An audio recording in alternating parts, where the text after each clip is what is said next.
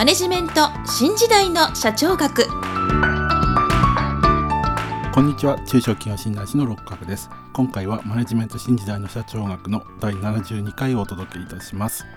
今回のテーマは利益と現金です。もし私の著書図解でわかる経営の基本一番最初に読む本をお持ちの方は158ページ第7章第5節。経営者が管理するのは利益と現金であるをご参照ください。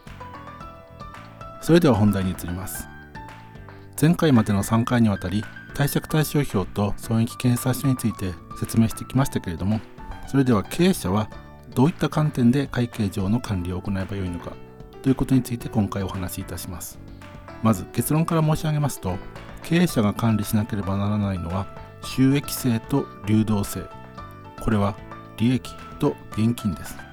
これについては多くの方が当然のことと認識していると思いますけれどもこれからその理由と両者の関係について整理してみたいと思います。まず利益は短期的には会社の維持のために必要となります。具体的には利害関係者とりわけ株主からの資金提供。この株主からの資金提供というのは事業のリスクの負担を負うという意味ですけれども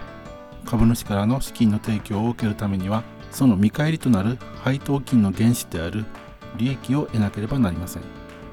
株主以外でも利益が得られない会社はほどなく手元の現金が底をつく可能性が高く従業員は給与を下げられるのではないか。銀行は融資の返済が滞るのではないか。という心配を抱くことになり安定的な事業運営が困難な状況になります。ところで中小企業の多くは経営者と株主が一致しているためこの株主からの資金提供について考慮する必要はないのではないかと考える方もいると思います。それについてはまさしくその通りなのですが資金提供者という立場で考えると銀行も資金提供者ということになります。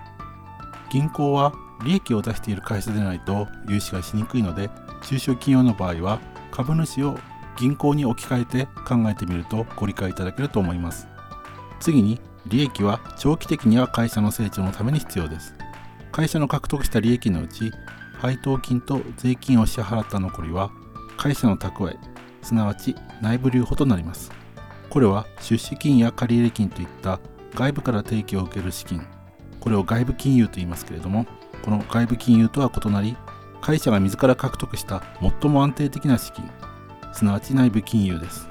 内部留保が増えれば会社はより自由にさまざまな事業に資金を振り向けやすくなります。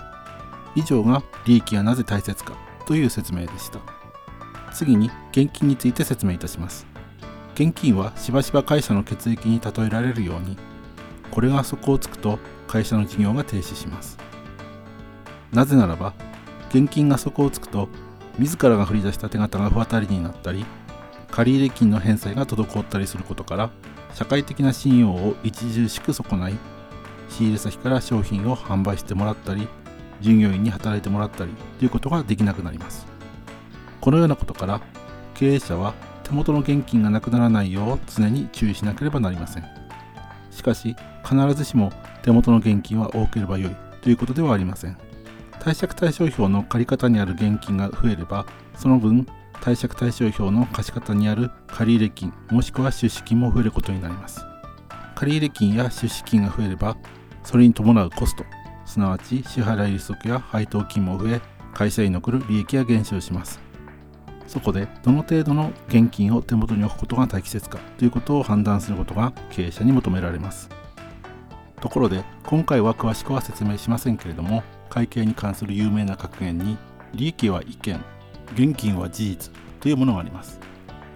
これは利益と現金のそれぞれの特徴を表している言葉ですのでもしご関心のある方はこの格言について調べて学んでいただければと思います。それでは今回はここまでといたします。次回は流動比率と固定長期的合率についてご説明する予定です。今回もマネジメント新時代の社長学をお聴きいただきありがとうございました。また来週皆さんのお耳にかかりましょう。